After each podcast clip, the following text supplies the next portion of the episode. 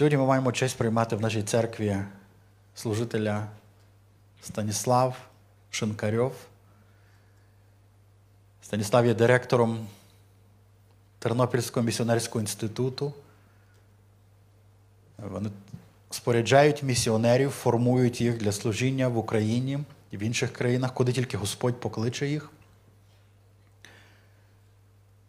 І Бог так познайомив нас, звів дороги, ми вже якийсь час співпрацюємо, служимо Богові разом. І сьогодні маємо честь приймати Станіслава в нашій церкві. Хочу, щоб він поділився словом, яке він має. Я вірю, що це розширить наше розуміння або сфокусує акценти на тому, що Бог має для нас. Тому я хочу, щоб ви привітали Станіславе. Вітаємо. Дякуємо твоїй дружині, що відпустила тебе. В них недавно народився синок. І це такий, знаєте, дуже дорогоцінний час, коли ви можете мати служителя, якого дружина відпустила в такий час. Тому вітаємо вас в нашій церкві. Це вже не перший раз, правда, ви були на молодіжному служінні з командою місіонерів ваших. І ми раді, що ви можете тепер служити в цій церкві. Приймаємо. Дякуємо вам. Вітаю вас, дорога церква. Як ви чули, мене звати Станіслав. Я народився на Дніпропетровщині, але служу вже 5 років в Тернополі. Трішечки скажу про наш навчальний заклад. Це такий вісьмимісячний інтенсивний курс навчання, де студенти занурюються в учнівство. І я бачу такі чотири основні блоки виховання. Перше, кожен учень має бути, бути поклонник, поклонником, да? поклонником Господу, бо Бог шукає собі поклонників. І поклоніння це в дусі і істині це жити в правді і також бути чутливим до Духа Святого і робити те, що Дух Святий каже більше, ніж тобі хочеться, або як, так, як ти собі розумієш. Тому треба в собі розвивати такі, е, е, такі речі, як е, чути голос Божий, слухняність голосу Божому. Поклоніння приведе обов'язково нас до евангелізму. Бо якщо тобі добре, ти не можеш то в собі тримати і для себе жити. Якщо ти знайшов десь щось таке добре, то ти мусиш тим поділитися з людьми. І саме добре, що ми можемо зробити для людей, це познайомити їх з Богом. І в тому треба зростати і поклоніння, і евангелізм. Це має бути стилем нашого життя. Це не то, що як на роботу ти вдягаєш робочу одежу, потім знімаєш її, і е, це вже назавжди.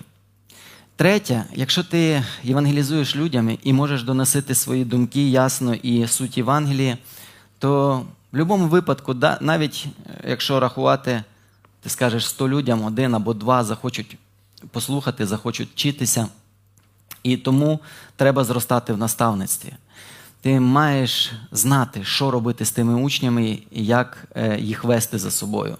Це такий третій блок, основний, і дуже багато уваги приділяється тому. І четверте, це е, то, на що працює от наша співпраця, і пастор викладає в нас, як е, зробити так, що коли ти вже ти поклонник, ти, ти можеш євангелізувати, ти можеш вести за собою людей, як працювати в команді. Бо все одно церква це а, таке місце, де люди не мають навчитись взаємодіяти. Це не то, що е, один, одна людина, а всі е, просто підкоряються. Ні.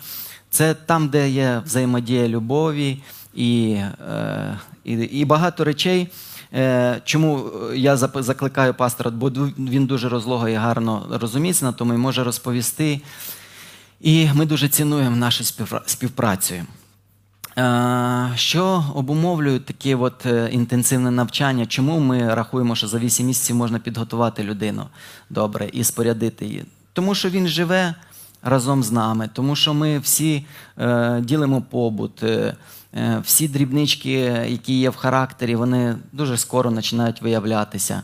І ми розуміємо, що людина навіть може правильно вдягатися, може гарно виглядати, може правильні речі говорити. Навіть робити може так, що ти до неї не маєш нічого сказати, але все одно мати невірне відношення. Відношення так або інакше певним чином починає виявлятися. І от ти, коли працюєш з відношенням, то не просто, але це дуже продуктивно. Якщо ти е, працюєш саме не з поступками, не вчинками навіть людини, а саме її відношенням. це, це таки дає їй дуже такий великий розвиток. Вона може не тільки проаналізувати себе вже крізь ту призму свого відношення до певних речей, вона вже може допомогти іншій людині е, в тому, що, що людина не бачить в собі. От. І це такі 8 місяців. Наступний е, навчальний курс у нас починається в кінці квітня. Якщо будуть бажаючі люди, молоді, а може не дуже. От, е, у нас студент, самий старший був 75 років, сестричка.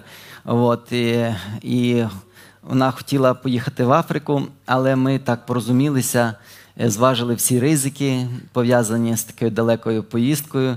І вона поїхала на Донбас, там почалась війна, і вона там служила е, тим, що позастались е, старенькі люди, і вона, вона в своєму віці служила їм на їхньому рівні, і так послужила Богу. Тому вік не є відзначальним, скільки би нам не було років, якщо ми палаємо любов'ю до Бога і хочемо виконувати його доручення, ми можемо це робити в будь-якому віці. От, ну це так коротко дуже е, про навчальний заклад. Е, Йому 15 років, і за цей час е, серед мусульманських країн, а так, також е, е, країн Південного Сходу і Африки е, є побудовані місії, десь церкви, хтось з служителів, хто в нас навчався, став пастирем, хтось дружиною пастора. От, і є таке от, ну, добрий плід з того всього. І ми хотіли би і надалі працювати в тому. Віримо, що е, до самого кінця буде велика потреба в тих е, ділателях, як казав Ісус, які потрібно висвободити на, на Божі ниви.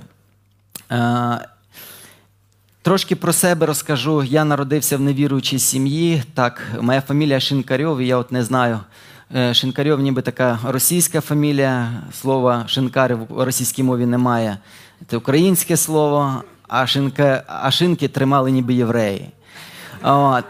І тому я не знаю, що там в мене і як, але я розумію, можливо, якийсь єврей приховався так здорово, і, і треба було. Е, так, такі часи були. От. Але ви знаєте, що шинкарі от, е, тримали такі е, заклади, де люди випивали. Тому, можливо, так як я родився в роду, в якому не було віруючих людей, е, можливо, це таке прокляття алкоголізму, воно було завжди в нашому роду. І я, скільки знаю, тато мого тата пив, мій тато пив, рідний брат тата пив, е, мої двоюрідні брати і сестри пили. І я так само почав пити. Хоча я був такий е, п'яти років почав зайняти, займатися спортом, е, футболом, і так трошки ріс, ріс, ріс і доріс до професійного рівня. Е, Почав грати в молодому віці за кордоном в Росії, там під Ніжним Новгородом. Є таке місто Арзомас, там в другій лізі я починав свою кар'єру спортивну. От. І е, все одно я вже теж багато пив. Мог бути в запоях по два, по три дні. От. Потім якось відновлювався, знову ігра, знову якісь емоції, знову по колу. Все. І ніби і непогана людина був, але я думаю, що шлях мій би дуже швидко закінчився, я б десь потихеньку і спився. Бо людина деградує повільно. Я пам'ятаю, мій тато був дуже-дуже гарною такою людиною. Він навколо себе міг зібрати людей. Він працював руками, робив такий ріхтовщик, майстер машин був. У нас завжди черга була. І він був би дуже класним віруючим, якби десь істина війшла в його серце. Але, на жаль, ні в його оточенні, ні в оточенні нашої сім'ї не було євангельських віруючих. Ніколи ми про то не чули, або мені про то невідомо. От. І я би теж, напевно, е, от я був би спився. Але так знаєте, Бог зробив, що у віці 21 років десь я грав і отримав травму. Мене вдарили в коліно, мене е, хрестоподібні зв'язки розірвалися, і два мініска розкришилося. І я замислився над своїм життям. Ніби нормальна людина, ніби все, але якось все не так іде. І все, що я будував 15-16 років свого життя, за, один, за одну мить просто е, було зруйновано. І я думав, чи є взагалі якась справедливість в світі, чи є якась криша, 90 роки було модно, так люди шукали кришу, хто є сильний, хто може там взяти під своє крило. І я подумав, що е, було би добре, щоб якась була криша в мене така надійна. От. І це мене привело до роздумів про Бога. Але я Знав завжди, що щось є там на небі, щось таке є, має бути. От, і ходив до церкви інколи православний, е, ставив свічки і все. Але от який я зайшов, такий і вийшов, я не мінявся від того. І я розумів, що щось треба інакше. Я таке був е, людина шукаюча, трошечки в астрологію занурився, там хіромантію, це наука така по е, лініях життя, по гадання. Ну, але я дуже швидко зрозумів, що е, там немає правди. Це не те, що може твій, твій дух напоїти. І я тоді е, почав шукати. От е, якось е, спілкуватись зі своїми знайомими, друзями, ріднею, казав: а ви, ви розумієте, мене турбували три питання. Перше питання: що за для чого ми народилися, що в чому сенс нашого життя? Друге питання, що буде після смерті. І е, третє, чомусь таке, що за зірками. Мені дуже цікавило концепція оце безкінечності осягнути, що, що там за тим, а за тим, що там, і там далі. От я так ще малюком, як був, ну може там трошки постаршав, там може сім років було. Я, я от пам'ятаю, я не міг заснути. І отак от я е, шукав, шукав, а Бог добрий вийшов на мене на зустріч. І вийшов із сторінок такий дитячого журнальчику про Ісуса. Я навіть і по цей е, час я не розумів, хто то вніс е, в дім моїй бабусі. От, але якась людина внесла в дім моєї бабушки ту книжечку про Ісуса, і я почав її відкрив, і там такі були слова з Писання: хто має Божого сина, той має вічне життя. Хто не має Божого сина, той не побачить життя. Хто має Божого сина, той не приходить на суд. А хто не має Божого сина, той вже засуджений. І я зрозумів, що ага, мої друзі кажуть, що там ми помираємо, і все, закінчилась гра, все, game over.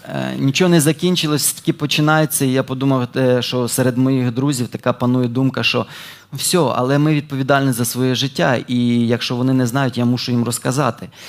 От. Деякі люди говорили, що то такі філософські питання, на які немає певної відповіді, бо кожна людина може, має, і може, має можливість обрати собі ту істину, за якою вона хоче жити, в що вірити, і треба, як це сказати, поважати і шанувати е, думки інших, і, і їхні цей.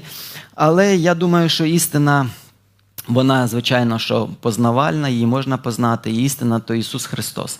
От. І я в якомусь сенсі той живий пам'ятник невідомому євангелисту. Я до сих пор не знаю, хто то був, чи дівчина, чи, чи хлопець, чи старша, чи молодой, чи давно віруючий, чи не, недавно віруючий, чи то був сніг, і вона там, знаєте, так по снігу скрізь там вітер йшла, а може е, співали пташки, був і радісний такий весняний день. Я не знаю, але я знаю одно: хтось зробив свою справу. Сьогодні я стою перед вами.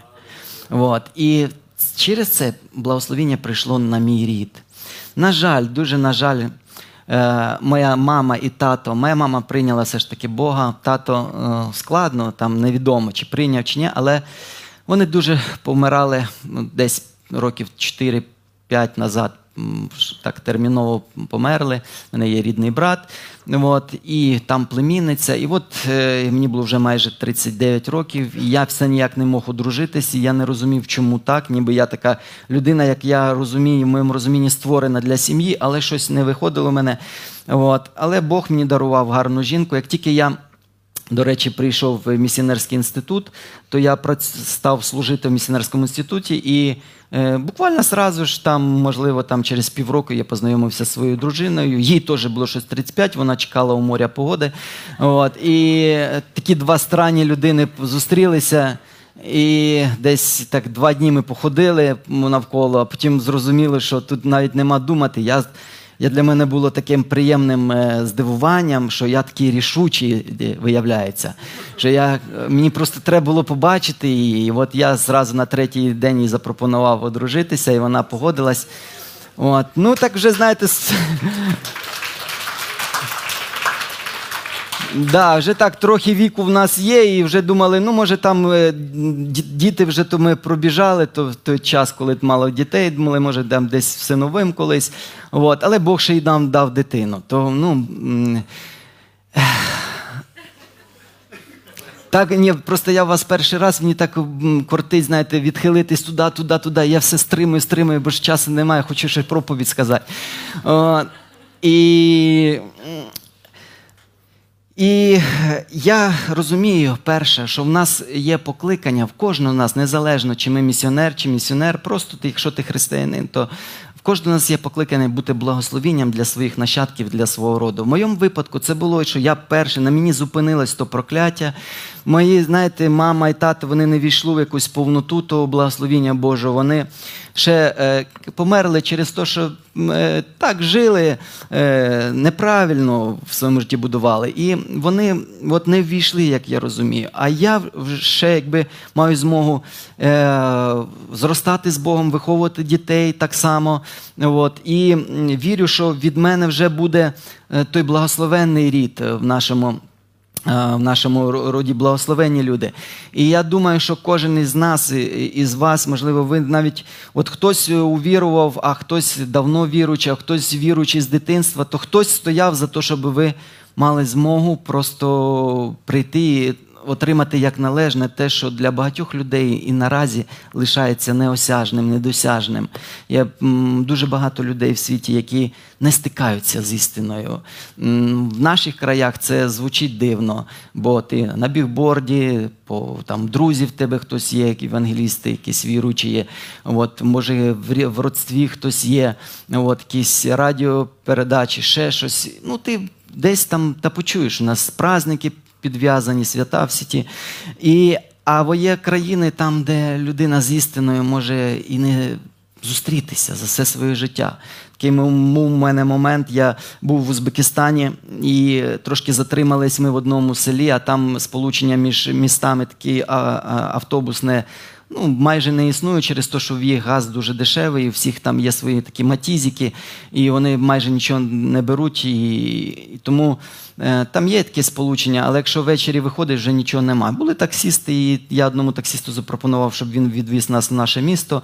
От, Він нам поставив двойну ціну через те, що він вже не може когось назад забрати. І я тоді сказав, ладно, я заплачу двойну ціну, але я тобі розкажу Євангелію.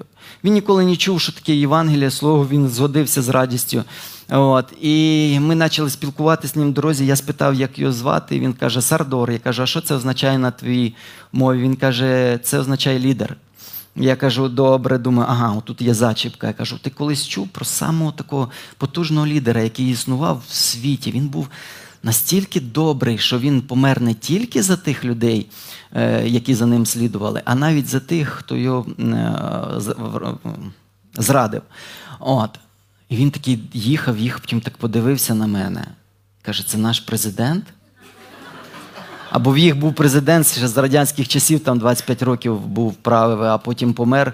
І там, може, минуло півроку з того часу. Такий дивиться на мене. І я, знаєте, з, з одного боку так смішно, а з другого боку трохи страшно, бо люди взагалі взагалі ноль. Вони не знають, ніколи не чули про Ісуса Христа.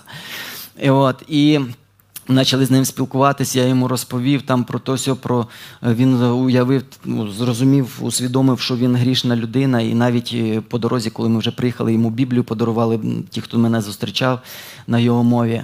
Але вони дуже такі богобійні люди. І як я йому сказав, що довів йому, що він грішний, він то згодився зі мною. Але коли він взяв і кажу, у мене є Біблія, то можу подарувати ту книгу. А він каже я не возьму. І я так їду, думаю, так все складалось добре. Чого ж він не возьме Біблію? Потім я згадую, що вони такі дуже релігійні люди, що їм, от, якщо він розуміє, що це свята книга, він навіть її не може торкнутися. Ну, то їх такий світогляд, мусульманський такий. От. І я кажу: слухай, кажу, от уяви, що ти прийшов до лікаря. Ти прийшов, він тебе побачив з порога, так очі е, подивився, так е, окуляри такі підняв, каже, щось ти дуже погано сьогодні виглядаєш. Ти каже, поправся і тоді приходь. Що ти про такого лікаря би сказав? А він каже: ну, так не буває, нам лікар треба, щоб е, цей, щоб допомогти. І кажу, так і Біблія вчить, тобі ця книга потрібна, щоб стати святим а не ти можеш е, вначалі стати святим, а потім взяти до руки ту книгу. І він каже: Ой, як цікаво написано. Я кажу, да, бо то сказав Ісус, що не здорові, а хворі потребують в лікарі. І тому тому так е, ми з ним спілкувалися, і я судьбу його не знаю, але знаєте, через ту розмову я зрозумів, як багато людей в світі взагалі не знають істини. І тому е, є таке от розуміння, що треба йти до них. бо можна довго чекати, коли там е, розвинеться якось християнство. Але я вірю, що якщо Ісус сказав, тож ідіть і навчіть, і, то комусь все ж таки піти треба буде. Хтось мусить піти. От. І е,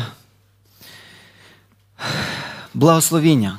Благословіння для, для всього роду. Брат і сестра, я не знаю вашої ситуації життєвої. Можливо, ви зараз в боротьбі якійсь, можливо, у вас сумніви є, можливо, ви е, якісь е, речі тиснуть на вас.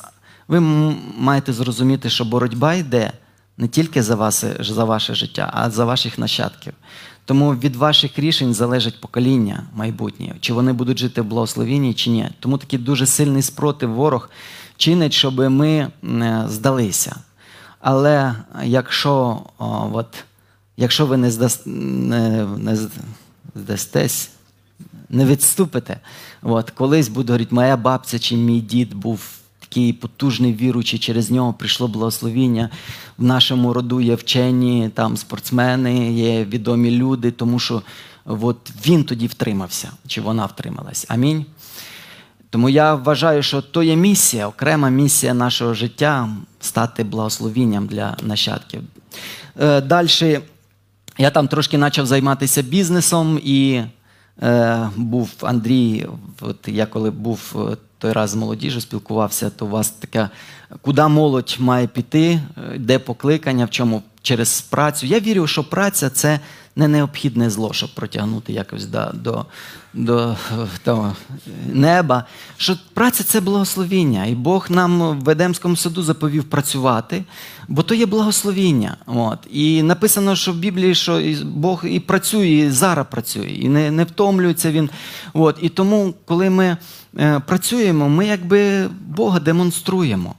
Е, е, то таке саме служіння. Я вірю, що є покликання в нас, щоб в цьому світі показати Бога через працю. От. І щоб бути благословінням для людей, для суспільства, через те, що ми е, задовільняємо потреби суспільства. Як ми, віруючи, як, е, мусимо робити все як для Господа, і працю в тому числі. Тому, е, знаєте, якщо ти е, продавець, от я був продавець. Ну, я оптом е, торгував.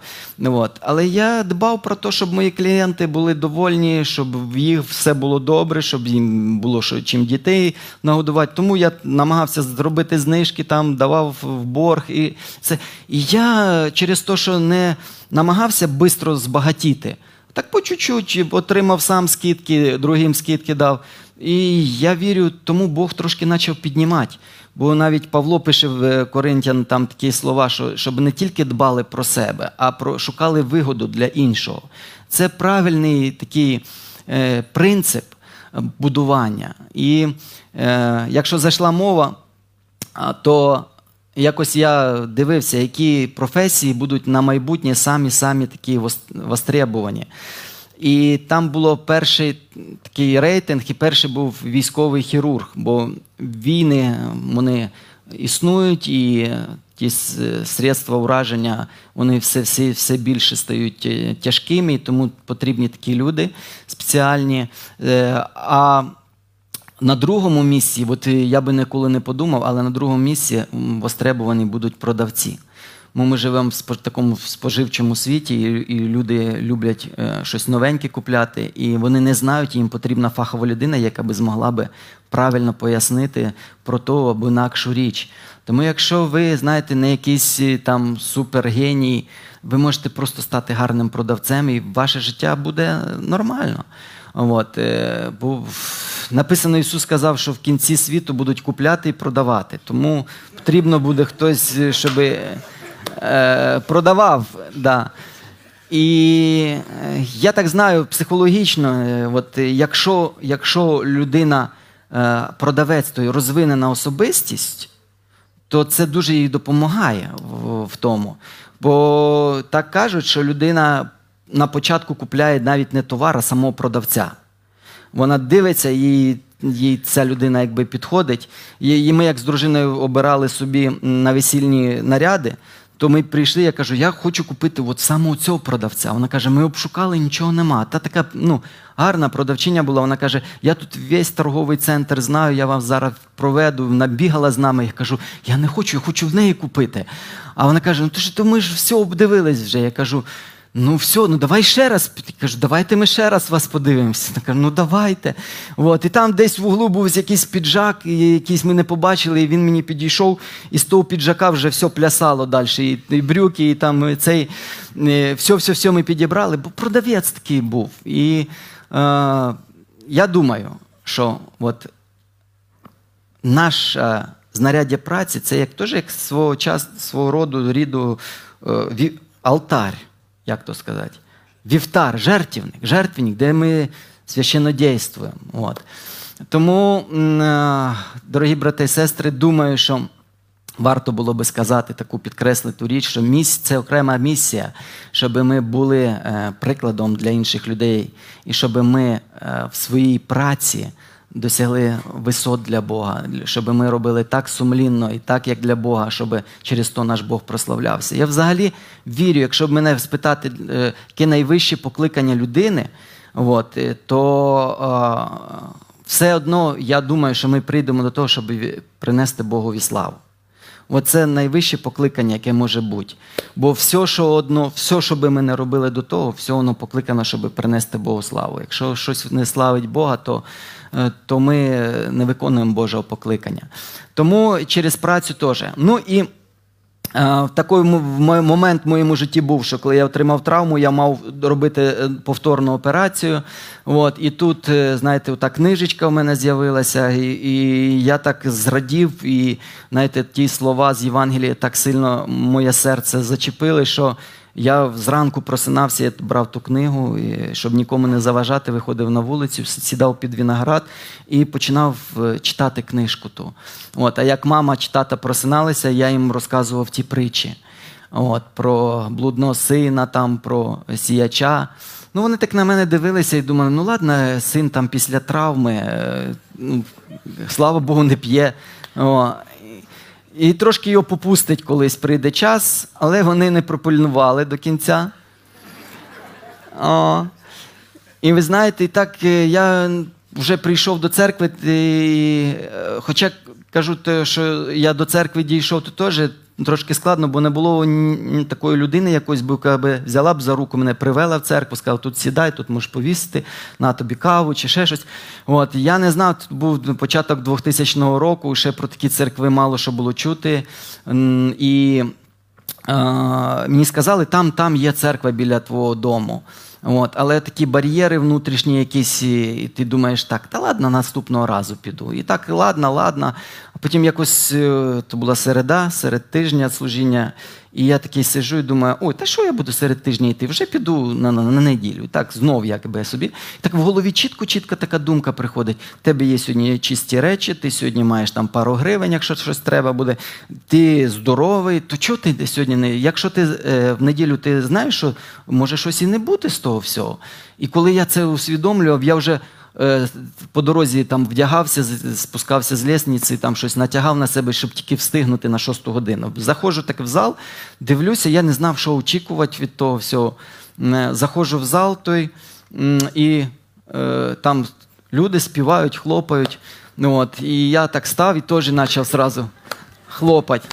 От. А потім там пастор проповідь сказав, я вийшов, покаявся зразу. І потім мене після служіння там огорнули любов'ю, там все там увагою. Кажуть, брате, як ти так сразу покаявся? Я кажу, ну, а що? Тут все ясно, треба Богу служити. А як ти так сразу славиш Бога? Кажу, то ж написано, що, а я в тій книжці прочитав вже, що хто хто мене там постидіться, то і я постижусь. От. І, А вони кажуть, ти, мабуть, з якоїсь іншої церкви прийшов. І я кажу, та ні. І вони так домагалися, а я кажу, та ні, я новий, абсолютно нова людина. От. Ну і так, от знаєте, я все, і тут мені все сподобалось, і церква, і люди, якась молодь там була ще, якісь інтереси спільні. Ну і я зрозумів, що щось треба вкладати. Це якби моя нова сім'я. І там як оголошення були, ну там що я міг? Я ще нічого толком не знав.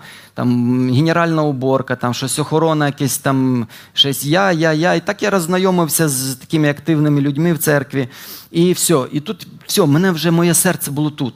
Але тут дзвонять ті- агенти, що е, торгують футболістами, і, і починають маму мою обробляти потихеньку. кажуть, там е, Лідія Васильівна, ви ж знаєте, в його там є талант, його там чекають, там, там, там. Щось він там десь засидівся. Ви ж знаєте, то якась компанія в Яно появилась, там нічого не буде. Ви ж хоче- хочете, щоб ваш син був такий багатий, славний там. І от я приходжу додому з церкви, такий окрильоний, і мама мені каже, там той дзвонив, там той дзвонив. І я так розумію, що треба щось е, з тим робити, якось поговорити з батьками. Бо мені, було 21 рік, і я ніби був такий самостійна вже людина, але все одно от я боявся, що якби розбити їм серце. І в їх були певні очікування від мого життя, щось. От, е, і тут не зрозуміло, якось так все йде. Тому я помолився, зайшов до них і сказав: кажу, ви мене любите? Вони кажуть, любимо. Я кажу, ви хочете, щоб я був щасливий? Вони кажуть, хочемо. А я кажу, то дайте мені будувати моє життя так, як я розумію. Вони кажуть, а до чого це все ти? Кажу, ви знаєте, як сильно я любив футбол, як я був е, такий відданий футболу, фанатом був. Ну, от, і ще в мене виходили непогано, і заробляти вже почав непогано. Я кажу, ну знаємо, як ти любив футбол. То я кажу, зараз знайшов щось інше, щось більш важливе, ніж футбол. От, і то є віра, то є церква. І я тоді не знав, що можна бути віруючим футболістом. Я думав, чи віруючим, чи футболістом. От, і я зрозумів, що треба вибирати, і вибрав бути віруючим. Бо я сказав, я думаю, я буду пастирем колись. А вони сказали, такі послухали, послухали, потім кажуть: а що ти від нас хочеш? І кажу, хочу, щоб ви мене благословили. А вони дивляться на мене, а як це? Я кажу: ну просто скажіть, що ви мене благословляєте. І вони мене благословили. І я такий вийшов із такий е, обережно і, і увірував, що Бог є, реально. Бо я очікував, що вони будуть там маніпулювати, може там поплачуть, мама там трошки там е, плачуть там чи ще щось. А вони так легко згодилися. Ну, потім вони просто думали, що то перейде мені, але дякувати Богу, от е, моя така любов, не, не без того, що десь у мене були якісь падіння, але все одно, так, якщо подивитись на моє життя, то моя любов до Бога стає більш просто зрілою і, і відповідальною. От. І я е, отак от е, перейшов до того, як сказав, перше покликання це якби е, наша сім'я. Да? І потім е, професія. Я, я, я там трошки почав торгувати, заробляти вже непогано. От. І, е, Ну і так в мене не- не- непогано виходило. Якось я про те, що я маю бути пастором, я вже й забув, бо почав заробляти непогано. От. І там, коли церкві об'являли, що там от, е, хочемо в церкві інші відкривати, то я думав, от хай хлопці з реабілітації їм все одно нема чим зайнятися. А, а я буду платити за то. От. І там ми трошечки там посилали людей. Ну, відповідно, було тяжко, коли хлопці з реабілітації ще там в село кудись їдуть, а в їх наколки, то ну, люди е, не то все було. І, і я пам'ятаю, що десь якийсь момент я ну, просто захопився бізнесом, і, і дуже так непогано в мене йшло. Я заробляв дуже непогано. От, і, навірно, певно, я би так би і не наважився ніколи перейти в таке е, служіння, де ти залежиш від Бога, де ти вже не можеш сам просто заробляти собі гроші. От, бо я е, не то, що залежний був без грошей, але так пам'ятаю, що інколи виходив з дому, вже в мене мало бути тут пачка грошей, тут пачка, тут. Бо якщо нема, то я вже якби як з дому вийти, то я ніби голий. От. А, а потім, коли Бог мене вчив, то я вже мог із рублем якось вийти і так планувати дорогу дальню. От. Ну, то вже такі механізми інші включаються. Да. Але я от просто на, сам собі згадав, думаю, да, як я виходив і там брав там шухляти, все, все, все, щоб я був затарений. Мене молодший брат був, то він так, коли я речі міняв, там він в зимових мог 500 доларів собі знайти якихось там, ну десь там загубилися. От. Такий от е, був вже трошки, знаєте, такий, е, хочеш контролювати все в своєму житті. Ну, от. А тут треба довіритись комусь, е, ну, Богу повністю. І ще якось від когось залежати, то не для мене. Я взагалі ніколи не мав такого начальника над собою. Е, Футбол був, потім я сам працював. Я сам на себе працював, зарплати ні, ніхто не гарантував, але якщо я попрацюю, я можу більше, ніж зарплату отримати. От. І тому отак от я, а, отак от я почав думати. Е, Заробляю, заробляю, заробляю, все ніби гарно, церква, все, але якось так черв'ячок почав підтачувати мене. Так думаю, щось, щось ще має бути, щось ще має бути. Ніби все добре. Я тут уже така місцева зірка, неудружений, розумієте, там церква невелика, там трохи дівчат є, і я всюди. Е, от понеділок е, це в нас клас по основам християнства. Я його там розробив сам і почав вести. Потім е, вівторок лідерське, середа служіння, четверг е, домашку я веду, п'ятниця молитовне чи ще щось. Субота молодіжка, я там в всіх сценках главної ролі Ісуса там, чи ще щось. От. І неділя якби служіння. І так по кругу ходимо. От, і я розумію, десь невіруючі люди все менше і менше, взагалі як десь бігають, як зайці, і непонятно, де їх шукати. Все віруючі, стрижусь у віруючих, англійську вчу у віруючих, і на танці пішов до віруючих. То всюди віруючі, і щось мені не вистачає, якось душа якось е, ну, потребує чогось, і, і якихось подвігів. От. І і я замислився над тим, а, я так подумав: а скільки е, людей на землі існувало, коли Ісус Христос дав такий заклик і таке повеління, ідіть і навчіть. Я почав так шукати, пошукав так, і сходиться до того, що 200 або 300 мільйонів людей було на світі тоді.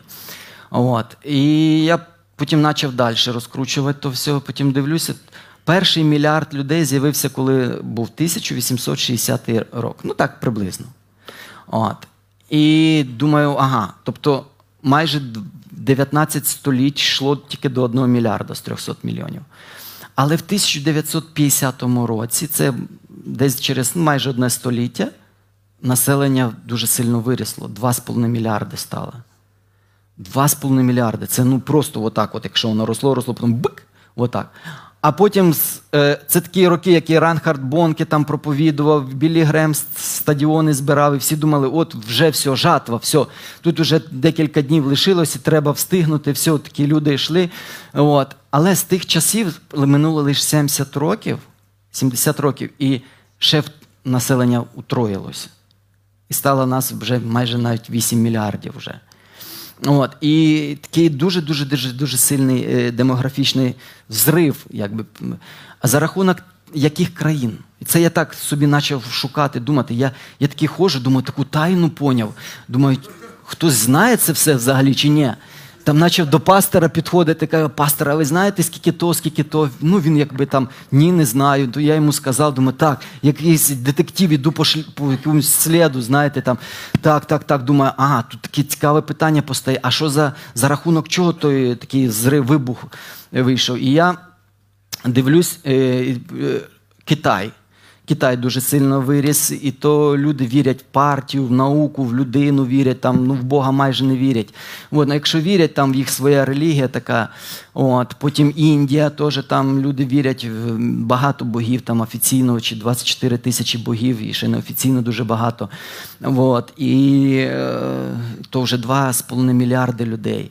І ще мусульманський світ півтора мільярда людей. І оці е, країни дуже сильно виросли. Ті християнські країни майже не повиростали, а повиростали в оці е, країни. І, і я подумав такий, я починаю так думати: а що ж там, а хто їх буде ну, спасати взагалі? Як, хто там цим займається чи як? От.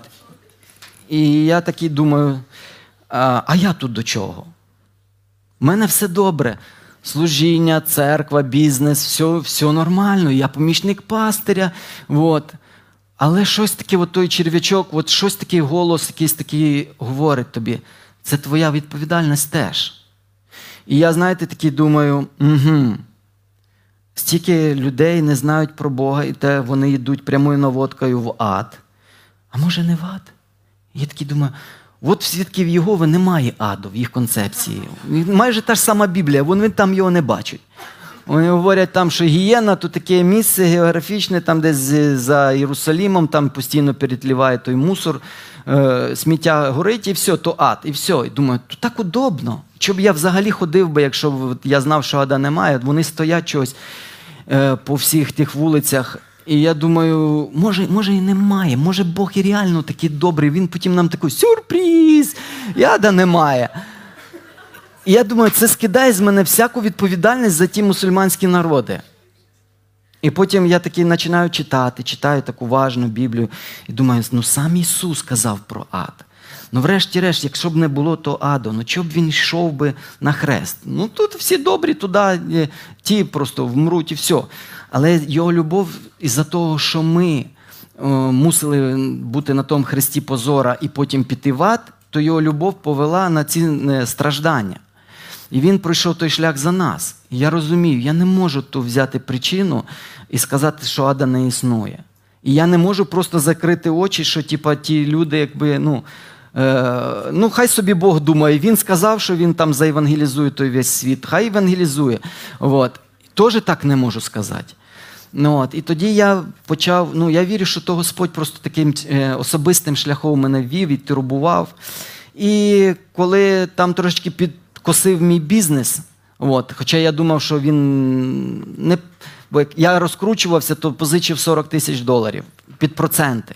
Потім там стала така велика сума, що я думаю, якщо я з позичених грошей ми розкрутились, то тепер на власних грошах, та ще й з досвідом, та ще й з зв'язками, слухайте, то я вже такі собі планки ставив, щоб у мене вже там. Ну, я все думав, я ж не, зб- не збиваємий, все. Тим паче там щось жертвую, все у Бога прикрито, все з усіх боків. От. Да, десятина, там все ну, як положено. І там, і цей, і, але Бог раз і там підкосив мене трошки. От, і я почав торгуватись Богом, бо я ж люблю торгуватись. Якщо мені треба, я кажу, дружина каже, на ніч зуби почистити, я щось мушу виторгувати з того. Розумієте, то в крові торгуватись. От. І я кажу: так, хорошо, Господь, е, добре, я все зрозумів. Ти... А так було цікаво, що я десь в якийсь проєкт входжу, і люди знали мене як таку людину, типу, розважливу, щось, щось вміє. І до себе в проєкт старав. Я веду в їх проєкт, в їх все стало. Вони, вони чекають, чекають, тужаться, тужаться, нічого не виходить. Я кажу, то як, як, як Іона на тому кораблі пливу, а всі, всіх е, ковбасить. І, і, я зрозумів, що кажу, мені треба вийти, тоді все нормально, дайте я зійду. Вони кажуть, ні, не здавайся, все буде добре, давай. Я кажу, нічого доброго не буде. От, мені треба вийти. Я там раз в інший проєкт війшов, там все стало. І я зрозумів, що просто ну, все, Господь тебе обложив. Тому чому я це говорю? То, що я не можу собі поставити в заслугу, то, що я себе взяв і так присвятив е, справі євангелізму. Це так скоріше, так добровільно, примусово Господь мене так е, поставив. І, і, і коли мені подзвонили з Тернополя, кажуть. Станіслав, ти в нас там був з пастором, от у нас там молода команда, ми хочемо там такі проекти, ти, ти там був, ти бачив. Нам саме от такі людина, як ти треба. От. І вони приїхали, я приїхав, вони запропонували 100 доларів, кажуть, але на четвертий місяць. Я думаю, у мене 100 доларів в тиждень на бензин входило тільки. От. А тут на четвертий місяць мене випробують і дадуть таку мені зарплату. Але я знав, що то відповідь на всі ті, от логічно, все, що Бог мене до цього привів, я зрозумів, що Бог мене сюди веде, і саме Бог мене веде і бере на, на працю. І справді тут трошки так, знаєте, в нас немає таки багато великих спонсорів чи ще щось. І коли я все то побачив, масштаб проблем, і таке, ніби таке маленьке щось утворення, і щось намагаються там якийсь е, світ спасати. Е, Я і справді, моє серце почало так трохи, я рідко плакав. От, а тут почав плакати частенько. Так. Побачив, що щось серцем таке стається. І от я був на такому пророчому служінні одному, я стояв на сцені, пророча конференція в Дніпрі була. Я стояв і так знову мені плакати, ну, опять буду плакати. От, і стою і плачу, і плачу. Там всі поклоняються, я стою от, і плачу. І такий, ну, сам розумію, чому я плачу, бо я розумію, каже Господь, ну, такий світ, стільки людей гине. От, все, просто от сьогодні в ад стільки підуть, стільки сьогодні розлучаться, стільки сьогодні будуть зґвалтовані, стільки сьогодні буде такого всього вбивства, все. От. І, і просто, от, Господь, і що ми такі малі, що ми можемо взагалі зробити? От і що я можу зробити? Слухайте, то місіонера відправити одного, то 300 баксів в місяць треба, а їх там 10 нас вчиться, де ті гроші брати? Ну, купа таких питань. Я стою, плачу. І знаєте, такого Господь такі даю, ні, ніби слово, але таку інформацію тебе так. Туф, такий спокій прийшов мо- моментально. І він каже: Я даю тобі своє слово. От твоє моє слово буде жити в тобі. І де би ти не був, ти будеш його говорити. І там будуть і гроші, і люди вчитись будуть йти. І це, оце слово мене до вас привело. Розумієте тепер? От, то правду всю вам розказав, все як є. Боже, те слово мене привело. І сьогодні їду зранку, так щось переплутав. Пастор мені двічі казав на 11, я на 10 їду. Думаю, так краще зарані приїду. Та приїхав вже тут під 9, мабуть, під дверима був. Їду спать, хочеться, тож синок 4 місяці постійно скакаєш по кроваті, бо там дружина е, грудь міняє, ти маєш так карусель робити. І там е, не виспався трохи, їду такий. Е, Сам ну, розумію, що така в мене важлива справа, а я їду такий, от і, і думаю собі такі думки, Господь кажу йому. Господь, оце інколи такого бажання інколи немає. Інколи от немає якось такої віри, навіть в щось немає. Тако робиш механічно якісь речі. Але розуміння, що е, я лише прийшов от від нього. Ось, то я проста людина, сьогодні настрій є, завтра нема. Але от то слово, що він мені сказав, то від нього. От, і заклики, от, то від нього. Якщо ви хочете вчитись, то, то він сказав, то не я.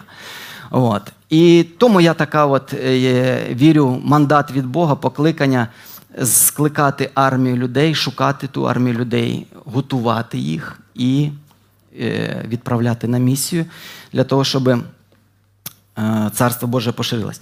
І я хотів би прочитати з вами один, е, е, одну, е, це друге царство, четвертий розділ з першого по сьомий вірш. А одна з жінок пророчих синів кликала до Єлисея, говорячи: Помер раб твій, мій чоловік. А ти знаєш, що раб твій боявся Господа. А позичальник прийшов ось, щоб забрати собі двоє дітей моїх за рабів. І сказав до неї Єлисей: Що я зроблю тобі? Розкажи мені, що є в домі тебе в домі. А та відказала: Нічого нема домі твоєї невільниці, є тільки горня оливи. І він сказав: Іди позич собі на стороні посуд від усіх сусідок твоїх, посуд порожній. Набери, не бери мало. Не бери мало. І війдеш і замкнеш двері за собою та за синами твоїми, і поналиваєш в, всі ті посудини, а повні повідставляй. І пішла вона від нього, і замкнула двері за собою та за синами своїми. Вони подавали їй посуд, посуд, а вона наливала.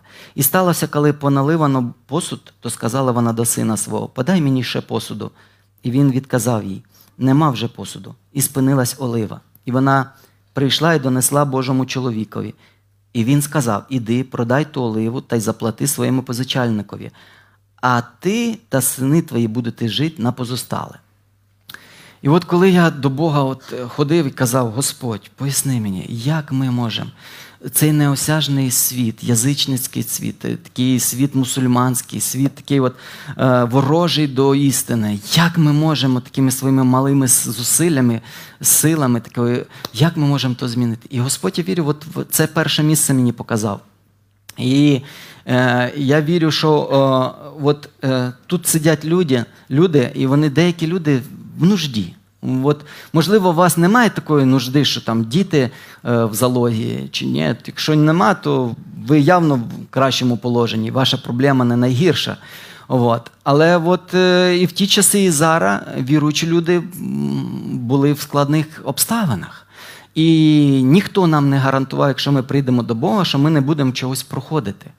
От. Тому в нас мають бути такі очікування, що е, я прийшов до церкви, мені е, відкрилась істина, але Бог не збереже мене від всіх негараздів, Він просто буде зі мною в тому всьому. І та жінка, вона прийшла до Єлисея, і в неї було одна, одне прохання, одна нужда. Він спитав, що в тебе є? Вона казала, нічого нема. Але потім якось так задумалась сказала, що є, все ж таки трошечки є, але то навіть немає мови про що говорити. Тут паралель така, що нужда така в світі велика, а то, чим ми, що ми е, можемо протиставити тій нужді, воно настільки мале. От. І я от просто скажу, що мусульмани зараз теж роблять певну експансію. Вони теж будують мечеті, лікарні, будують школи в селах, навіть там, де це ну, нецелесообразно. Вот, э, огромне. Они якби застовблюються там. От. І в їх грошей більше, ніж в нас. Ну, так як я бачу, вони не шкодують. От. І от навіть тут, яке ми можемо, що ми можемо протиставити? Але е, пророк, він, він їй міг сказати так, що е, е, добре, нема питань. Твій чоловік вчився в нас там, да? Якби так, ну, добре, ми знаємо твого чоловіка, він тут в церкві був, допомагав нам там все. Тому в нас є такий фонд спеціальний, якраз для такої підходить, може тобі відкрив сейф і дав їй гроші. Або він міг так зробити, що, типа, ти знаєш, я знана людина, я можу поговорити з царем. Та я навіть, власне, можу поговорити, хто там позичив тобі гроші. Та я, я поговорю, та ну, ми ту проблему вирішимо. Я ж розумію, діти то святе. От. Він так міг би рішити. Розумієте, коли ми маємо проблеми, які е, приходимо в церкву, ми б хотіли, щоб вони десь приблизно таким чином і вирішувались. І ми інколи думаємо, що саме церква або люди мають бути тим е, джерелом, які ну, у вас в самій назві по-інакшому. Але багато людей так думають, що церква або люди є то є джерело, яке мають е, задовільнити наші потреби або вирішити якусь кричущу проблему. Але якщо би пророк так зробив, він би її обікрав. І він зрозумів, і він, він знав, що їй треба відносини з Богом. І їй треба зрозуміти, що Господь є джерело. І тоді він їй сказав, що в тебе є вдома. І я думаю, що коли в нас є проблема, ми інколи не бачимо, де вихід. Але цим е, місцем списання Бог хотів показати, що воно є. Воно в нас щось є. В нас є щось, що могло би стати вирішенням проблеми. І тоді він їй сказав: піди, от і ми чули, то, набери ти посудини, і візьми е, сусідів, там і дітей візьми своїх. І що вона отримала? Коли вона йшла, і написано, що вона послухалась. Це дивовижно, але я думаю, це такий її послух, це можливо, і вплив того чоловіка, який помер, який був богобійний. От. І вона просто взяла і послухалась. Вона не, не шукала нових вирішень, хоча альтернатива в неї була. Вона мала сказати: Єлісей, я розумію, ти людина віри, я не така. Я, я звичайна жінка, які завтра забирають дітей. Нащо ти мені ці вправи в вірі? Та, можливо, колись спробую, потренуємося, це, а зараз не, не той час. Мене так можуть лишити материнських прав. Мене так думають, що то завіруючи, що де їх Бог, що чоловік помер, ще й борги. Розумієте? От. Бо то так буває. От ми служимо, служимо, щось сталося, скажуть, а де ж ваш Бог? Правда ж? От так є. І вона могла так сказати: слухай, Єлісей, я тебе зрозуміла. Тобто, ні, да? добре, світ не без добрих людей, ще пошукаю десь, ще є ніч, ще не, не, цей, не затримуй мене. Але слухайте, вона просто вирішила в своєму серці: я буду слухатись Божого Слова. І вона взяла і зробила те, що Бог від неї очікував. Вона подивилась, що в неї є, і вклала то. І що вона отримала? Якби вона е, намагалась все ж таки на- настояти на своєму, можливо, вона десь там під ранок би когось знайшла, і може їй би хтось би і повірив і дав би гроші. Вона повернулась би щаслива, віддала би це і своїми жит- е, дітьми жила. Але вона отримала ж набагато більше. Перше, вона отримала гроші, дітей. Вона роз, е, розрахувалась, то п'ятно було знято з них. По-друге, вона ще мала гроші жити. І він сказав: мало не бери. Тобто, скільки в тебе є віри, настільки ти потім і жити будеш. Яку ти собі малу віру робиш, так і, так і Бог і зілі туди. От. І, тому, е, і тому вона отримала ще по вірі своїй стільки, щоб жити більше, щоб жити далі. По-третє, ми всі знаємо, як важливо, щоб наші діти служили Богу. Бо як когось відійшла дитина, то ти би всього е, віддати, але Не можеш, не владів той. От, чудять діти віруючих е, дуже сильно. Але вона їх прикликала до того, і вони побачили, що Бог є всемогутній. І вони пережили досвід, не просто чули про якогось Бога, вони то пережили. Розумієте, такі проблеми вони можуть бути для нас таким, ну як би сказати, можливостю, через яку наші діти, наші нащадки, вони побачать благословіння, і вони вже будуть привиті, вони будуть крізь все життя проживуть, вони будуть пам'ятати той випадок. І тому вона отримала те, що її діти побачили Бога живого. А потім ті сусідки, да, і от ми намагаємося залучити наших друзів, знайомих до, до Бога, е, ті, хто працює з нами. Вона, вона, вони теж побачили. Вони, вони дивились на то все, думали, вона, навірно, збожеволіла, вона щось, щось таке робиться непонятно. От, е, такий безславний кінець всій цій сім'ї. От. Але вони побачили, бац, а вона вже розрахувалась, живе, все. Чудо сталося. Бог в Ізраїлі є, Бог явив свою славу. І я казав, то, що наша сама головна ціль і мета це прославити Бога, це принести йому славу, віддати йому славу, то, що Він нам дає, за те, що Він нам дає. І вона так сильно прославила Бога, і вона принесла благословіння для тих людей, які знали і, і бачили, були в ту ситуацію втягнені. Потім вона. От досі, дивіться, її вже немає. і Бог попіклувався, вон, е, то записано в Біблії, і сьогодні я говорю, і якось віра е, піднімається, а їй нагорода. Бо написано в Біблії, що е, ми отримаємо нагороду. І кожен з нас прийде і буде або отримає, або не отримає нічого. А в Бога все пораховано, всі наші справи, навіть всі волосся пораховані. Я не знаю для чого, але чогось вони пораховані. Ну от там, що там, е, всі пташки, які літають, от не, ні одна не впаде, написано, без Божої волі.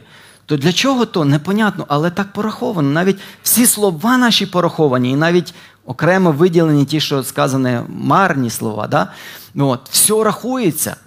І навіть якщо ми стакан води комусь дамо, там написано пророка, то і, і, все рахується. І от дивіться, я зараз говорю, а рахується їй. Розумієте? От. І так виходить, що от наша, наш послух, наша віра.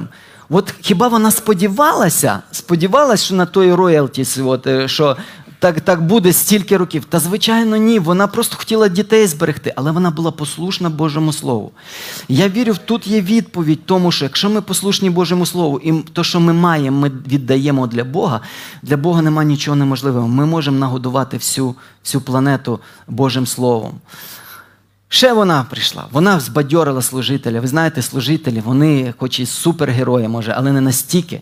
Вони теж переживають деякі кризи, такі униння чи ще щось. А вона прийшла і сказала: Єлісею, та странна твоя порада спрацювала. І я думаю, просто, знаєте, підключаю всю уяву свою, я дивлюся, і він такий: Вау, єс! Я і сам не, не поняв, для чого то все. Але, але, а як то було? Вот так було. Фу, слава Богу, Боже, одні ті, а то дивлюсь, одні проблеми стара. Такі, знаєте, ну я сам знаю. Ти щось працюєш, служиш, служиш. І так хотілося, щоб знати, що з того, що ти служиш, якась польза, користь людям є. От. І не завжди ти відчуваєш то. А вона прийшла і сказала: Єлісій, отак і так. І вона його збадьорила. Вона так багато зробила просто своїм актом послушання.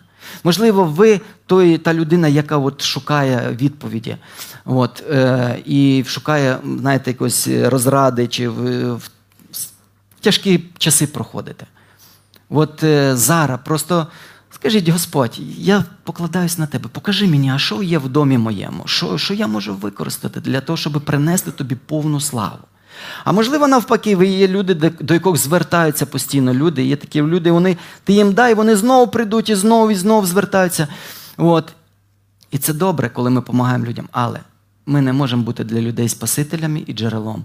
Нас треба, нам треба на в якийсь період сказати: слухай, тобі треба Бог, тобі треба, давай я познайомлю тебе з Богом, давай будемо молитися, якась має бути відповідь, давай ти почнеш зростати. Це для тебе виклик. Щоб ми не брали на себе невластиву нам, непритаманну нам відповідальність і не тягли людей, які мають зростати. Бо Єлісей не обікрав ту жінку. Інколи ми можемо несвідомо просто когось обікрати, просто щось там сказати, да, та, бо так простіше від щось дати, щоб відчепився. Але краще, якщо ми будемо людей е, знайомитись з Богом.